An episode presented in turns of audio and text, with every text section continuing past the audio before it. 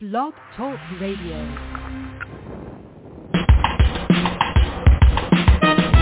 Let's get lost in a better place. Pick up a book, travel through time and space. So much to learn, so much to see.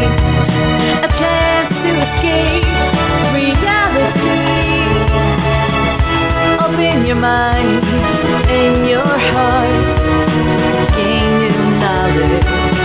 fresh new start.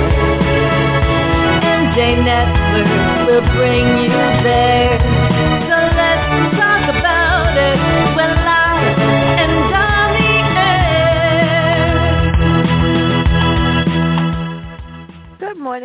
Everyone. This is Book Talk with Fran Lewis, brought to you by MJ Network, MJ in memory of my sister, Marcia Joyce. And we have award-winning author Kelly Oliver joining us today with her book, Covert in Cairo. Now, if you've ever, ever, ever wanted to meet Fiona Figg and Kelly Lane, and you've met them in person, man, they are a trip and a half, and you don't want to mess with these girls. Following a tip from a notorious spy, Fredrick Fredricks, who I love, Fiona Figg and Kitty Lane of the British intelligence find themselves in the hustle and bustle of Egypt. But ancient mummies aren't the only bodies buried in the tombs of Cairo. Welcome to MJ Network, and Covert in Cairo was interesting. So, but give us the background of Chaos in Carnegie Halls and how you created these hilarious characters. Thanks, Fran. Yeah, Fiona Figg. Actually, I started Fiona Figg with Betrayal at Ravenswick. And then Mm. she had adventures in London, Paris, Vienna before she was joined in New York in Chaos at Carnegie Hall by Kitty Lane. So she got a new sidekick, Kitty Lane, and now they are a kind of dynamic duo uh, that take on, of course, the German spies and bad guys of all kinds. And their first adventure together was the the chaos at Carnegie Hall, and then, as you mentioned, Covert in Cairo just came out uh, April 25th, and that was their second adventure, and they're going to have many more, hopefully. Oh, I'm I was glad because I played the piano in Carnegie Hall when I was a kid. Wow, concert. impressive. Yeah. Yeah. Yes, I was a concert pianist at a very young age of whatever, and I was. My mother said, "You will play there." I go, "Oh my God!" Yeah, I played. I play Tchaikovsky's Waltz of the Flowers by heart. All Impressive. thousand pages. Yeah, it was impressive. It was scary too. Yeah, it. scary. So, t- my other character I love is Captain Douglas. So, tell us, Fiona and Ken met, and give us the background about Captain Captain Douglas and why did he get she get saddled with Kitty the first time? Yeah, so I love Captain Clifford Douglas too. She Yeah. Fiona Fiona met Captain Douglas on her very first mission in Betrayal at Ravenswick and their friendship has developed since then and yeah, uh, in some interesting ways. He Mhm. is uh he's a very proper British gentleman who uh is somewhat protective of Fiona but also has a lot of respect for her. He is easily embarrassed uh and he was assigned to Fiona as a kind of chaperone as she went on these missions because well, I should back up a little bit. Fiona was a file clerk at the War Office and only because there was a shortage of men because of the First World War and because the agent assigned to Fredrick Fredricks in the 1st Mhm. mission had an accident and broke his leg. Anyway, through a series of circumstances, Fiona ends up posing as that British agent and off she goes. So she's an amateur agent and Mm. introduced to the world of espionage. Uh, so a lot of hijinks and madcap adventures ensue as she puts on her disguises. And Mm. Captain Clifford Douglas is often flabbergasted by what she says and and does. Well, she's my kind of person because nobody likes what I say what I when I when I say what I think. But I won't do the disguises. Although there are times when I well, considering my hair is blonde with red, purple, blue, magenta, gold, and pink and pink highlights, yeah, you might say I'm disguised. It's different. it's different, yeah. So yeah, I love she, disguises. I, I love that kind of trope of uh passing as someone you're not and uh dressing up. It's fun. Well, she she's cool. So tell us, she's in Cairo, and Fredrick Fredricks, you know, he sort of lures her there and says another one on the Suez Canal is the lure that something's going to happen there. So how, how does she? What does she believe him? And then you got the hotels taken over by the soldiers. I felt like, oh my God, how's she going to get a room?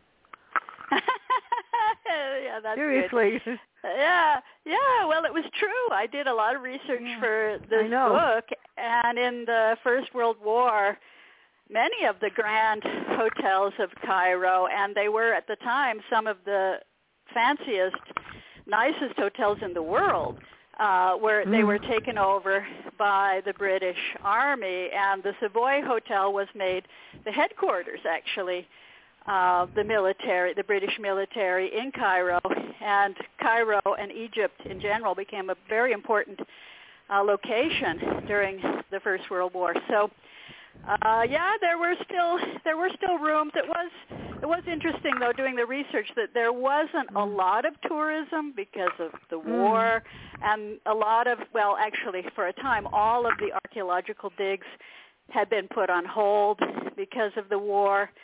Uh, so in the time that I set this, which was December, Christmas time of 1917, things were just starting to open up a bit, and some very few archaeologists were allowed to come back to their digs. And as you can imagine, these archaeologists were really itching to get back to their Mm. projects that had been the, the government wouldn't let them in anymore. So a lot of the plot revolves around uh, the antiquities trade, and in fact, I would say, although the the sort of veneer of the whole series is, you know, World War One and the conflict between Britain and Germany and between the Allied forces and the uh, Central Powers.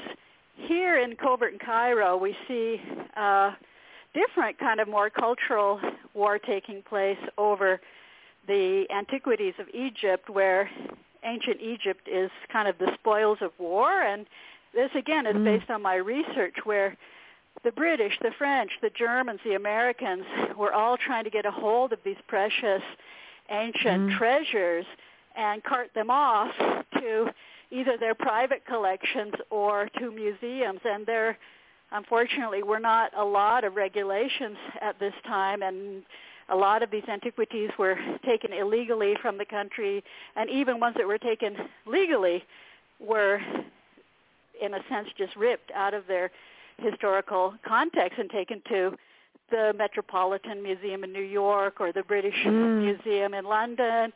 And one thing I found really fascinating is that the movement right now, so making this a very contemporary, to repatriate and reclaim the antiquities that were taken illegally, uh, first and foremost, and bring them back to their rightful heritage in Egypt. So, yeah, last year, a whole bunch, I don't know, 23 or something like that, artifacts were returned from the Met and also the British Museum. There's a lot of pressure both for antiquities that were taken illegally, but also even ones that at the time were taken legally uh, to be returned to Egypt.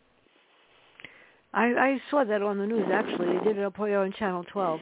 And besides the fact that archaeology was one of my favorite subjects when I was taking my first degree in at Hunter College, and the uh, the science I loved it, and they actually let us go out on digs and stuff like that too. That was the Fun. most fun.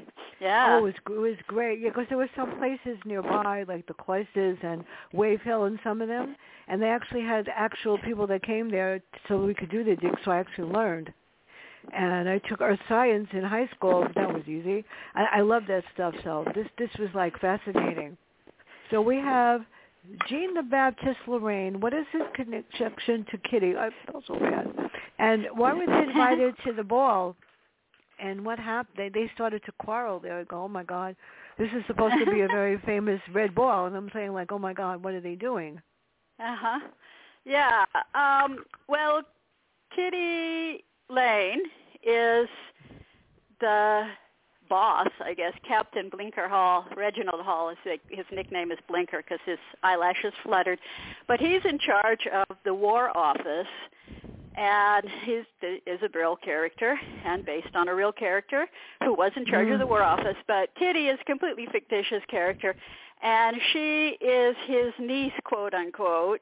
Although mm-hmm. as she's a bit of a mystery, so I don't want to real, reveal too much about better character because it unfolds as the series unfolds. But uh, yeah, I guess by now, by Covert in Cairo, we already know that she is a, a specially trained British agent. And Captain Hall, the head of the War Office, was actually good friends with the military personnel who were stationed in Cairo. And at the time, also their wives were there and their families were there with them because they were stationed there. And well, especially before the war, these really luxurious hotels were also known for their balls and gala events and happenings every weekend. There were Shepheard's mm. Hotel, Savoy were places to see and be seen. And some of the balls continued. I mean, not that many during the war, but I'm, you know, in my fiction, this is a very special occasion and a charity event. So uh, it it makes sense, hopefully, in the story that mm-hmm. Kitty and Fiona are invited because they're being they're being hosted in Cairo by uh, the general General Clayton and his wife Enid, who uh, are throwing the ball.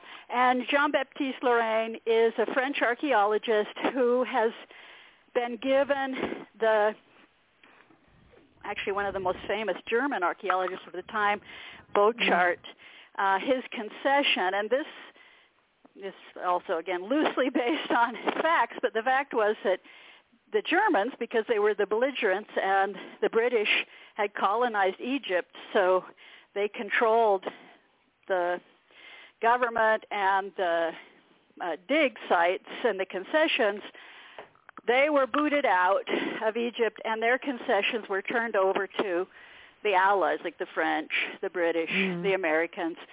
So Jean-Baptiste Lorraine is a fictional character, but it's true that the con- German concessions were taken away from the, arche- the archaeologists who, you know, they were scientists and uh, Egyptologists and not necessarily part of the military operations mm. uh, in in Egypt. So as you find out, the plot is also revolves around really the jealousy and resentment of the German archaeologists who had to give up their concession and possibly not only great treasures but fame and their position and you know their standing in the world of archaeology. So yeah, Jean Baptiste Lorraine is a kind of cheeky, arrogant, uh, flirtatious, young strapping, handsome uh, archaeologist, French, very charming, and he seemingly, well, he's kind of interested in all the women, but he he begins to flirt with Kitty, and then mm-hmm. I guess another of the mysteries we don't know whether Kitty is flirting back or whether she is just undercover as a flirt, uh, trying to get information out of Jean-Baptiste Lorraine. And then, yes, he, we we know what fate he meets, but maybe we shouldn't go too far into that. No, we don't want to. We don't want everybody read, to know. have read you know, the book yet. Today, oh, they're going to read this. Trust me. You know, it's funny because I go into the bakery or go somewhere and they'll say, "What are you reading?" And I'll say, "Would you like the list?" They'll hand you a list. This is what you need to read. I'm impo- I'm impossible. I mean, when I call anywhere, I go like, "Wait a second, I just got off the air with this person. You may want to read this." And I, and I've just got I, I I'm honored. On September 20th, Tess Gerritsen is doing her new book with me first. Oh, it's that's so exciting! Oh my gosh! Yes, I saw it on uh, Facebook, and I emailed her, and she said it's in the mail. You're going to get it, and is September 20th good for my interview? You're going to get the only first one because she's going to be traveling when the book comes out. And I go, yay! Yeah, so exciting. Wow. Well, I'm honored to be in such amazing company on your show. I'm, I'm amazed too that I do this. She was the very first author I ever interviewed. I was brave to email her to even ask her. She'd never heard of me, and now they all hear of me. I don't know why. I've, I've got because you're a great supporter. Coming. You're a great supporter of of mystery I, I books. love doing this. I love yeah. doing this, and uh, you know what can I say? I try. So we've got another two characters. Uh, this was really funny because you know people misconstrue when they see two people talking to each other, and they automatically say, "Uh oh, I don't like that." So Lady Evelyn and Captain Carter and Fiona misconstrue something about them. Yes. Yes, yeah. Uh, well, so Howard Carter, yes, was a real person and very famous archaeologist who discovered Mm. Tutankhamun's Tutankhamun's or King Tut's tomb. That discovery was made after this novel takes place, but only a couple of years after. And so at this point, he's not a famous well, actually, he's more famous for his temper than he is for his discoveries at this point. But he, his patron, is Lord Carnarvon, a British wealthy lord who supports uh, archaeology and is interested, kind of amateur Egyptologist who Mhm. often visited Cairo and visited Egypt and worked closely with Howard Carter, who he hired. And at this time, in 1917, uh, Howard Car, or um, sorry, Lord Carnarvon would bring sometimes his his wife, but also his daughter, who was, I think, around 19 at this time, uh, and kind of, I don't know, strangely, there it was. Uh, Mhm. Har- Carter was in his early 40s at this time, but there was speculation a little bit later when Evelyn uh, Carnarvon Lady Evelyn, was in her 20s, that there was some kind of an affair going on between Howard Carter and Lady Evelyn Carnarvon. And you see this, I mean, even in some of the history channels, shows, and, you know, it's it makes for good sales and scandals, but uh, a lot of people close to them, including Lady Evelyn Carnarvon herself deny it as completely ridiculous.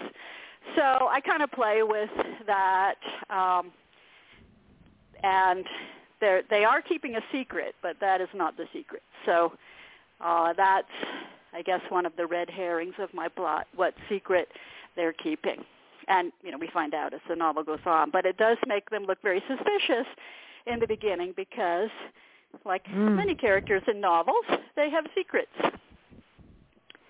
Well, I'll tell you, it was really interesting because I said, "Oh wow, this is going to be good." so this part really cracked me up. Okay. Now the archaeologists and they go to the dig, and if you've ever ridden on a camel, which I did a long time ago, because my nephew made me go on a camel in the Bronx Zoo, and I said I must have been out of my mind. You don't want to do it, but it was interesting. So you're riding on camels, you go into the zoo, and they meet Frigo, and they're waiting for for Jean. And what happens? yeah, they so a lot. I guess the humor, some of Yeah. the humor involves the fact the fact that Fiona also is a kind of prim and proper lady, Mhm. or she at least considers herself one, and she is also very much an urbanite, a Londoner who doesn't like mosquitoes and dirt and Me too.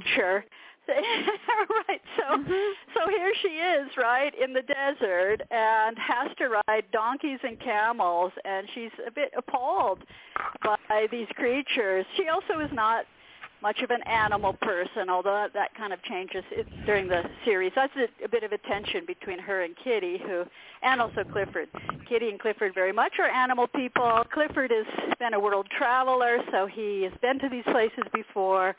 He's familiar with riding camels, and Kitty is just a very physical character who can do anything uh, physical, whereas Fiona is more uh, intelligent. Well, Kitty is also intelligent, but she's more mental, I guess. She she's more uncoordinated. So part of the humor is is Fiona trying to do things like ride a camel, or in the book that's coming out in August, skiing in the Italian Alps, and things she's never done before, and she's not very coordinated. So she is falling off, and the, in the cow on the camel, she's ripping her skirts and getting dirty, and and doesn't like the smells, and yeah.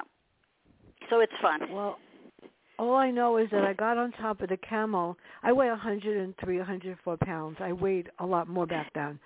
And the poor guy that ran the camel ride had to stick my butt and pull, kept pushing me on it so I wouldn't fall off the camel. and they were like, there's, Yeah. and there's more than one cam- more than one person on the camel, not just you. There's a whole bunch of people on the same camel. Don't do it. yeah. Trust me, it was an experience. It was funny because they took pictures and, you know, I said, I'll kill you. This is crazy. So now we find out what happens to Jean, and Fiona immediately reacts. What does she do with the scene? And then Kitty does something, which is important. Yeah, this is another something. As I said, Kitty's a bit of a mystery. When we first meet her in Chaos at Carnegie Hall, we just think that she is Captain Hull's niece, and that Fiona's Yeah. been assigned to babysit her and deliver her to school in New York, and she's kind of a girly teenager who's into dresses and fashion and reads the fashion magazine and flirts with all the young men and kind of silly. But Oh, spoiler alert. Uh, she No. turns out, as I said, to be a highly trained British operative. And she claims that she went to boarding school in France. And as the series progresses, we find out that this boarding school was really kind of a spy school where she Mhm. learned uh, foot fighting, which uh, is kind of like a karate. She so she learned martial arts. She learned forensics. So whereas Kitty is an amateur, but she does have a photographic memory. So and she's very clever. You know, she's very she and she's an avid reader of mysteries and Sherlock Holmes. So she, as an amateur, is very good at deductive reasoning and putting clues together and deciphering codes. She worked in the room 40 of the with the code breakers even though she was just delivering their tea she ends up helping them break codes whereas kitty is an expert in as i said more physical the physical evidence uh, the evidence at the scene so she's always surprising fiona with her forensic tests and that's also fun Mhm. for me because i do research on what kinds of forensics it was kind of the Mm. birth of forensic science in the beginning of the 20th century so forensic science was relatively new science of just a couple decades old, old at this point. So, you know, they didn't have all the modern kinds of, obviously, DNA tests and fancy forensic tests, but they did have interesting tests that they could do on different fibers and fingerprints and uh, they had tests they could do on already on firearms to see if it had been fired or someone's hands to see if it had the residue from the gunpowder and that sort of thing. So Kitty is up on all of those tests and constantly surprising Fiona and the reader with the kinds of Well, forensic tests that she's able to perform. So they they complement each other, I hope. mhm. At the crime scene or the when they find the dead body, they're looking for very different kinds of things. And Kitty is collecting physical evidence. And again, Fiona misinterprets, like you say, what she's doing because she doesn't know Mm. yet that Kitty is up on all these forensics. She, at that moment, thinks that Kitty is just kind of collecting keepsakes from this man that she was flirting with the night before. So, yeah, it's again, it hopefully it's interesting to learn about the forensic techniques of the day and provides a little more drama and tension to the story with these very different characters working together, Kitty and Fiona. Well, she uses. I'm going to skip some of these questions and go to this one because this was this is an important one.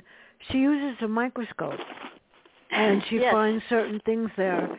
So I'm going to skip the ones over there and come back there to them in, a minute. My favorite thing in, in high school was going under a microscope to see what was there. It was fun. And, you know, Yeah. you, you take all sorts of things that you don't want to know, you know, creams and and you put your, put it on your finger, stick your finger under the microscope, and you go like, oh, my God, is that me? That's the most fun. So she used the microscope because they didn't expect her to. And then they they talk about Kitty and Captain Douglas and the police come and they question all of them. But the this thing with the microscope surprised Kitty, surprised Fiona, didn't she? And she was able to come up with something. Right. Yeah. Yeah. Right. Kitty again has this whole has these for- forensics kits on hand in her suitcase, including the microscope, and she here is looking at carpet fibers and discovering things about the location of where Yeah. our victim was actually killed and discovers that the body was moved.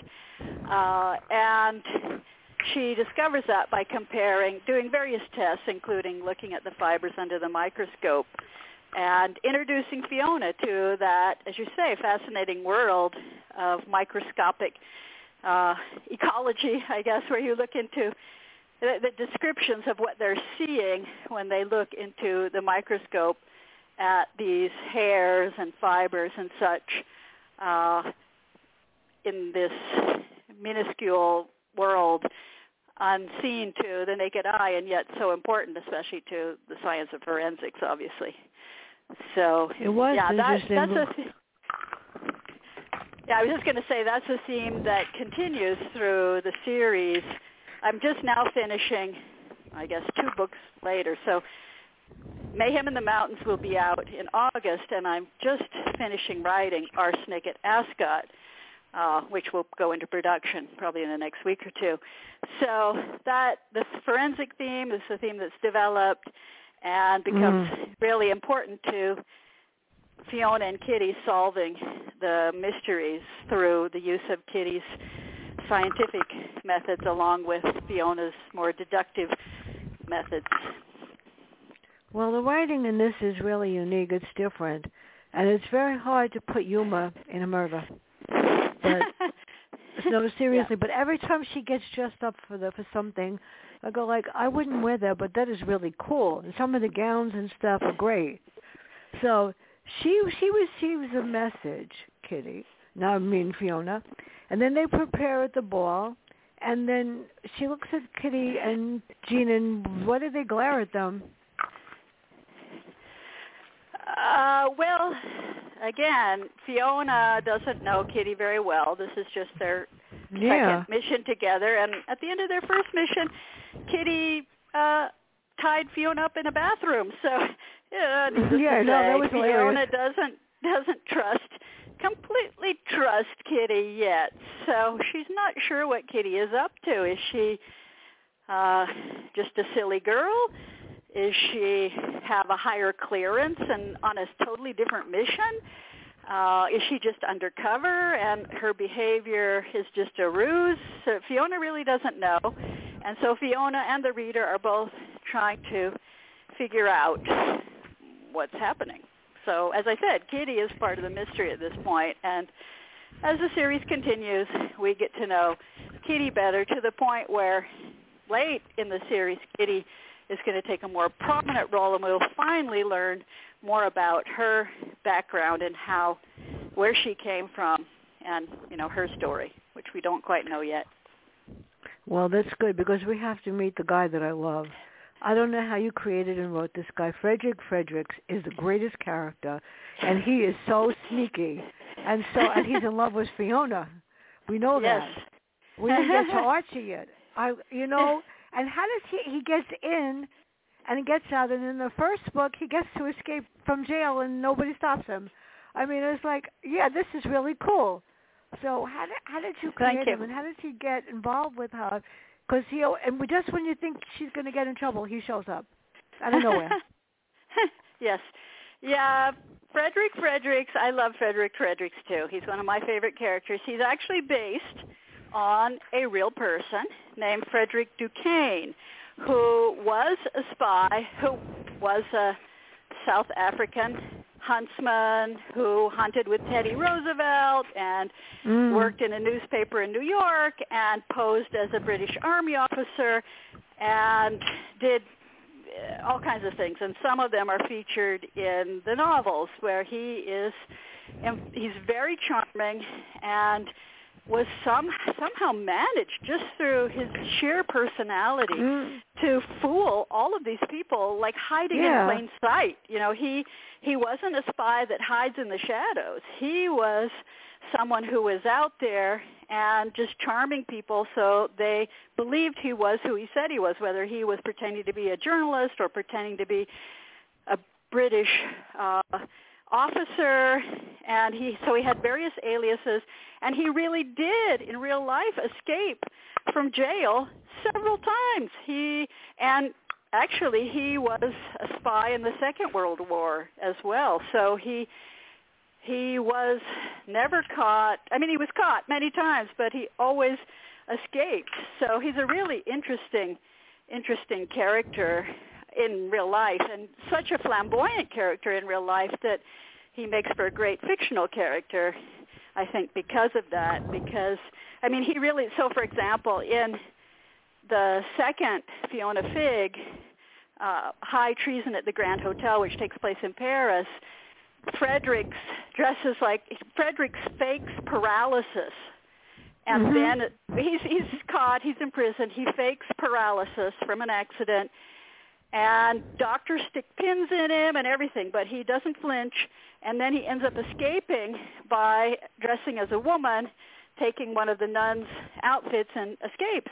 And that's based on a true story where not in Paris but where the character the real person Frederick Duquesne for two years fake paralysis and everyone believed that he was paralyzed from the waist down and couldn't walk so obviously they weren't that worried about him escaping.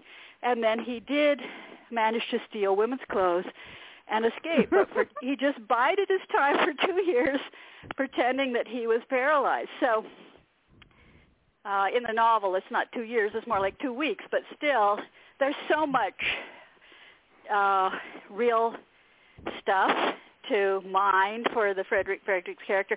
And it's been interesting to me because you you mentioned Archie, so Lieutenant Archie Summersby was the love interest early on for Fiona. And as the series went on, readers totally fell in love with Fredricks and he's the bad guy. He's Fiona's nemesis and I was like, wow. So I really played that up as the series goes on and there is a bit of a, a love triangle. I guess I should say, Mhm. and I probably should have said this from the beginning, I'm very much influenced by Elizabeth Peters' Amelia Peabody series, where you have Amelia Peabody and she has an ongoing nemesis that shows up almost in every novel, the master criminal, Sethos, and he is a mystery that as the series progresses you get to know more about him. So what I've tried to do with more or less success is each book has a mystery that's solved within a greater kind of espionage plot that is partially solved, but Fredricks is a recurring nemesis for Fiona. So like the Amelia Peabody series, you've got also a recurring bad guy. So the fun part is I get to develop him. I get to develop the relationship between Fredricks and Fiona. And there's a lot of fun, I hope, witty banter between them because, of course, he's very, very charming.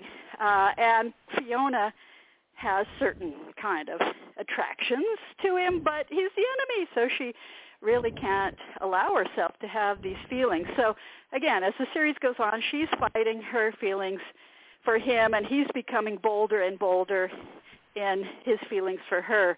And uh, hopefully that's fun for the reader. And then, of course, we have Archie that Fiona thinks she's in love with, but she's beginning to wonder.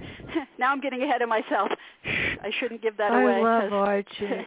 But this this Yes. is the other character that I felt so bad. And I don't know how come you named him after a, a, a spice or go to garnish or whatever. And the dark- I I mean, it's like what? Nobody named anybody ancient relish.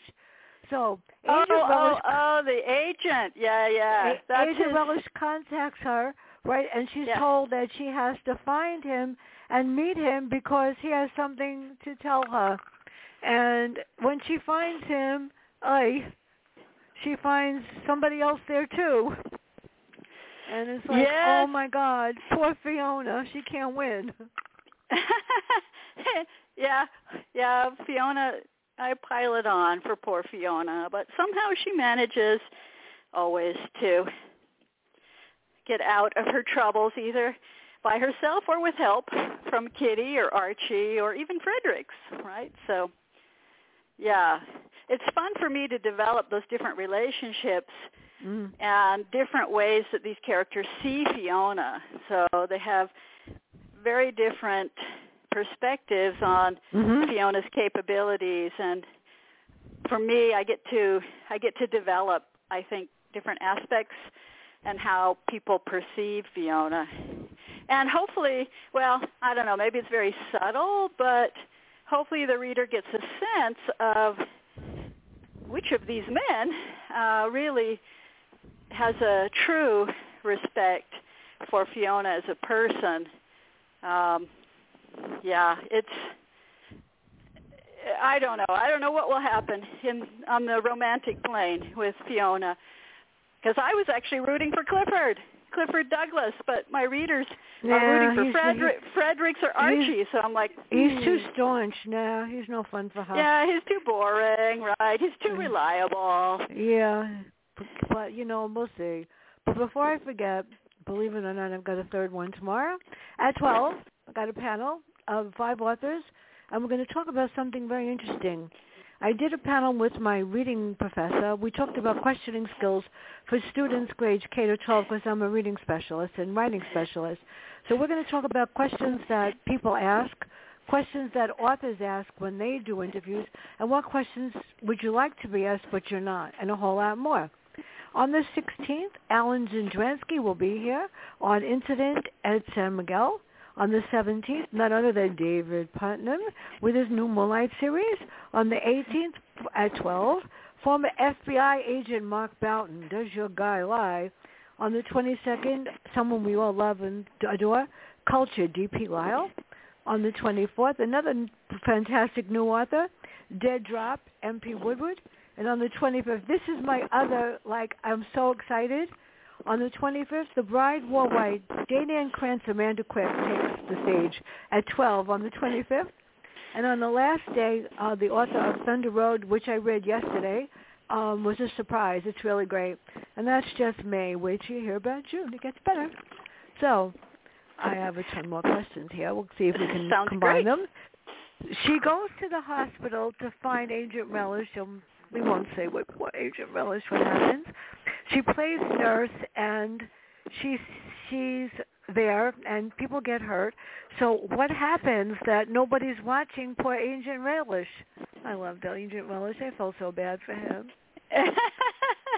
yeah. Seriously. That was a bit of an inside joke actually with my editor, the name. But Oh, really? yes, we won't go into that. Um no. yeah, so Fiona actually throughout the series Fiona has been volunteering when she's in London at Charing Cross Hospital as a nurse. Mm. like so many women did in the First World War, a lot of the nurses were volunteer nurses. And Fiona, too, feeling her patriotic duty and wanting to help volunteers. And so she has experience at Charing Cross Hospital. In fact, that's how she meets Lieutenant, the handsome flyboy, Lieutenant Archie Summersby, who had been wounded on a mission, and Fiona helped sort of nurse him back to health, and he also helps her through a very difficult time when her husband dies of mustard gas poisoning in her arms in the Cross Mhm. Hospital. So yeah, she really has had experience as a nurse, and she does. She's Mhm. not just faking. You know, here in Cairo, she is brought to the the hospital with the with Agent Relish. That is his code name. But anyway, she the British agent who has been uh, injured and rushed, thanks to Fiona who found him, uh, to the hospital, and so it's only natural that Fiona would join in because they have Mm. casualties all over the place. They are understaffed, and they just get an influx from a fresh battle, and so she just jumps in and pitches in right away. And of course, as we might imagine, there's just one emergency after another as dozens of Mm. injured men are brought in. So it's very hard for people to watch closely every patient. They're just run. These nurses are just running off their feet. They're hardly. The, the doctors are scarce again because a lot of the men, Mhm. including doctors, are at the front. They're fighting at the front. They're treating men at the front. So a lot of the hospital duties are left, like like a lot of the duties at this time are left to women. I guess that's one thing that attracts me to this time period, and that I find really interesting is that well, the men are off fighting. The women have to step up and take positions that had traditionally been reserved for men. So the whole, this is a really a pivotal moment in women's rights, I guess, and the way that women are perceived as not just homemakers or mothers or wives, but capable Mm. of moving into the workforce, of working at munitions factories, of running the bakeries and running the greengrocers and doing the duties of doctors. So yeah, everyone's just running around. It's kind of chaos because of all these wounded soldiers. And so exactly what happens to the British agent, the wounded British agent becomes a mystery that has to be solved. Uh, right, is it foul play? Was it an accident? Fiona is directly Mhm. involved. And so that becomes an important part of the plot for Fiona. Fiona grappling with what happened, what did she cause an accident, uh, what if she did, and how does she live with that, and what's she going to do? You know, what's she going to do going forward? So, anyway, it it all resolves with some help, uh, but we won't give that away. No, but there's one other important component. So Yeah. I have these millions of questions, but before we end, after I have to ask this question, we can't forget that the link is the Romeo and Juliet shows, and Ah, and what happened at the show. I see. I told you I read the book a couple of times. I and we that. have Sylvan. We have the actress that plays, and this was unique. I was like, she's a what? And she's dressed as a who? I was like, oh my god, this was this was outrageous. So tell us about the codes of Romeo and Juliet, and how come the characters were not exactly what you think, or just the way you think? Yeah, well, again, this uh, actress, Maury, was based on a real Yeah. character, a very famous Egyptian actress who played a lot of men's parts dressed Mhm. including Romeo. There's a there's a performance Yeah. and she also owned the theater. So she was very unique. I mean, at this time, not just in Egypt, but anywhere in the world, uh, women were not huge property owners, like owning a theater and running a theater. But she did, and she was an actress, and as I said, she performed many parts, many of the male parts. So she did male parts, female parts, very versatile actress. She also was a nationalist who was fighting against British occupation. So that becomes an important theme in the novel as well. And we find out that in her performances, in a very Mhm. clever kind of way, she's delivering secret code to the Germans. Now that part I made up. So she was a nationalist and wanted the British out, but there is no historical reason to believe she actually was working for the Germans or a German spy. She didn't go that far, but in my novel, my actress does go that far, and so Fiona. It takes Fiona a while and attending a couple Mhm. of performances to catch on Yeah. to what exactly is happening, what it's what's the code, how to crack the code, and that's something that Fiona is very good at is again that kind of deductive reasoning, cracking the code, seeing patterns, and yeah, so it's interesting. Also, it turns out that the actress is giving information and receiving information sewn into the hems of the costumes and silk garments. And this is also based on a real uh, operation, the, Mm. the silk letter silk letter plot. It was called, which was a way that operatives in India actually were getting information back and forth to Egypt in, again, trying to, the, the British colonies, trying to overthrow their British oppressors. And so one way of moving codes was to sew them into the hems of garments. So I find that also really interesting too about this time period is the way that women, uh, women's textiles and fabrics Mm. uh, become so important as part parts of espionage plot. So, for example, also women knitting in in Britain, women were you know they knitted sweaters and scarves and Mhm. hats and such to send to the men at the front to keep them warm. But they started using their knitting to deliver codes too. So they would have certain knitting operations and you'd have to break the code of the I don't know the knitting lingo, but like purl and drop and whatever, the Mhm. stitches, you know, would have certain meaning and the colors and so on. And they would use knitting to deliver from France back to England and back and forth uh, information about the movement of the German troops or information that they were gathering. So uh, so interesting to me the way that you know so-called women's work or women's realm of knitting and sewing was also really important to espionage in the First World War. Well, they don't need, you know, women's rights over here. They they got them themselves. So, one one question, long one. Fiona breaks into something, and then Fredrick, no matter what happens, no matter what she does, he's there. He's always there, no matter what. And she he's he interrupts everything. So how does she deal with it? And if she's she's looking for for Archie, she wants to do this, and then he's about to say something to her, and Kitty interrupts, and I was like, "What?" I could almost bet what he was going to ask.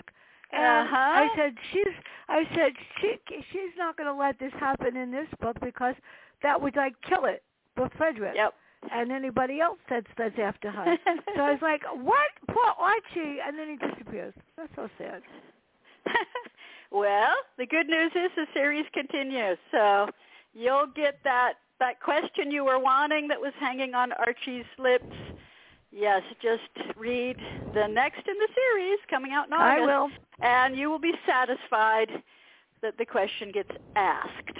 So, uh, yeah, so that was hopefully to create the romantic tension, obviously, and the suspense. It is, as an author now, speaking as an author more than a Mhm. reader, uh, it is tricky to write a series that includes Yeah. a subplot romance and keep that romantic tension going because I mean you can like in the Amelia Peabody series she marries the guy uh Radcliffe Emerson, the greatest Egyptologist of this or any other century, as she says.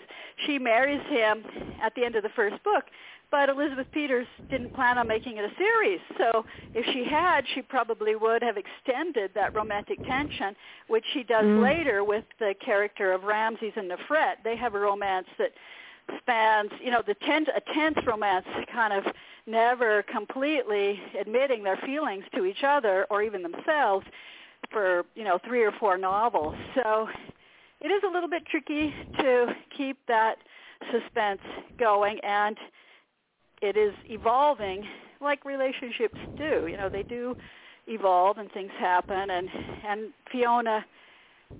One thing I like about writing Fiona is that she doesn't. She's not the most self-aware character. She's more Yeah. aware of other people, but she is a lot in denial about her own feelings. Uh, it's what literary writers call dramatic irony, where the reader knows more than the character. So I hope, it's also a difficult thing to write, but my aim is to use dramatic irony so that the reader knows what Fiona really is thinking, even though she doesn't know it herself. So she'll do things, you know, she'll say things like, oh, I must have dust in my eyes, you know, because she has tears, but the reader knows it's not the dust. It's a sentiment that she has feelings that she's trying to deny. So that's something that throughout the series Fiona has to come to terms with is how does she really feel about these men? How does she really feel about Kitty? How does she feel about her own successes or failures as a British agent? How does she feel about I mean her husband left her for another woman and then got killed. So how she has a lot of uh, emotions to process, and that it's not really her forte. So the reader gets to see her trying to process these things without really being able to fully admit to herself the depths of her feeling, and she has to come to terms with these the heart, the issues of the heart. She's much better with issues of the head, and it's a struggle for her between her heart and her head what she knows she should do and what her passions tell her. So she's not exactly in touch with her passions, and that's something that I develop again through the series. So as she becomes more self-aware, as it becomes just undeniable, you know, it just becomes obvious how she feels. She can't deny it anymore. Um, I hope that's enjoyable for the reader.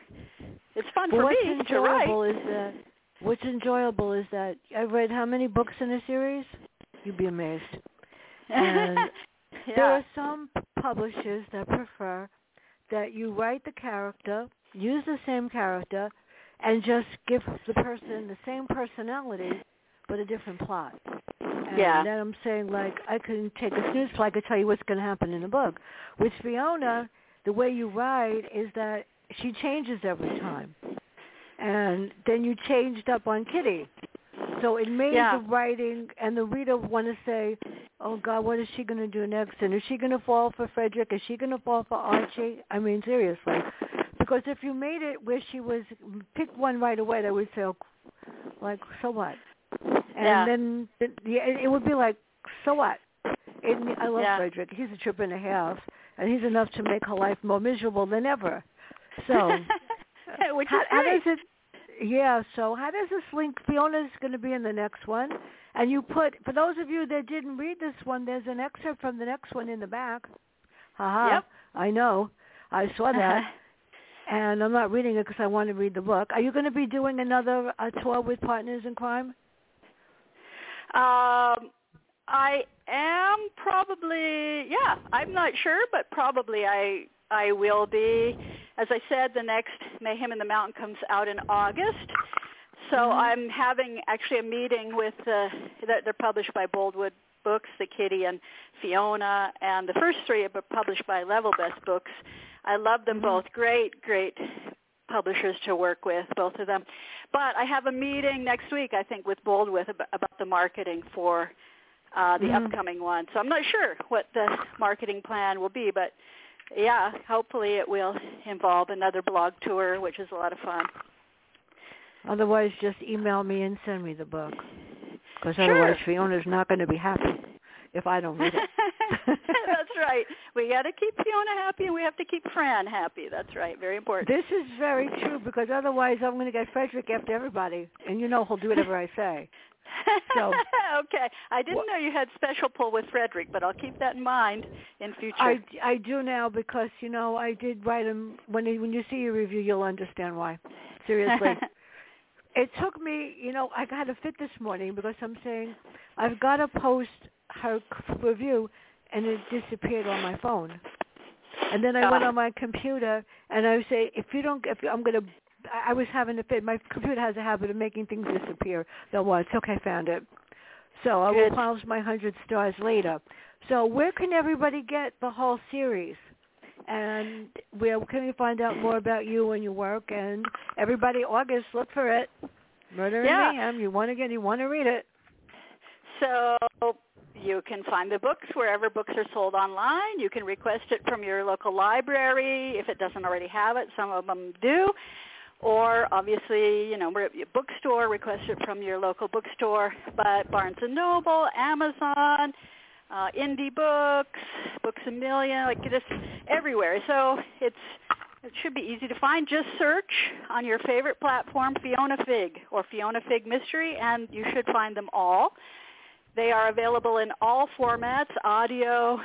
Some of them are available in large print, paperback, hardback, even the more recent ones available in CD if you prefer MP3 file, CD. Anyway, all formats available. And if you want to know more about me, you can just mm. go to Kelly Oliver Books. That's K-E-L-L-Y, Kelly Oliver Books, all one word, dot com. So that's my website. And if you sign up for my newsletter on my website, you get for free the first in my contemporary suspense series, the Jessica James Mysteries. There are seven, seven of those out now, and Jessica is also a hoot. So if you like fast-paced and funny mysteries with a lot of suspense, page turners, with some laugh-out-loud moments, yeah, you can get a free book if you go to kellyoliverbooks.com. And my newsletter is full of cute cat pictures, but also short stories and lots of freebies. I've given away audiobooks and had contests and I love to give stuff to readers because to me the most important thing is reaching people. And that's writing and reaching people is more important than selling books by far. Well, the so, more people that read it, I agree with you because, like, I go into the bank and I bring my copies of my accusation and I go here. Even if you don't want it, you love me. You want me to deposit here? Take a book. I mean, seriously, you know, I didn't ever realize that Robert Dugoni, who's very popular, told me that yes. when you go out when you go out to um an airport or you go to the bakery, or you go to anywhere, always carry a couple of copies of your book and throw in that you're an author and say, "Here, would you like to read it?" He said, "You'd be amazed." at how happy you know people are. So when I went into the pharmacy, there were five people working there, and they all got copies of the book, for real. Nice. Even though, nice. and I said, even if you, and they read it, and I said, even if you don't want it, you're getting it anyway. Otherwise, I won't get my prescription filled. Yeah, it was hilarious. and then I, they, they, it was really funny because the pharmacist here called the one somewhere else, and she called back and she said, "Tell her to get here with more." So I did. That's great. And you, That's you, great. you just never know. You know, the, you're right. The reading the public is the only way you're going to get out there because all this marketing stuff works to a point. So everyone, get a copy of all of her books because I'm telling you, you won't be disappointed. You learn. I learned a lot about Egypt that I didn't know in 1917. 1917 World War uh, World War One was my grandparents came over here somehow in the underground. So it's a very very volatile time period. Everybody, Kelly, thank you so much. Everybody, thank have you. a great day and stay safe and bye. Thanks, Fran.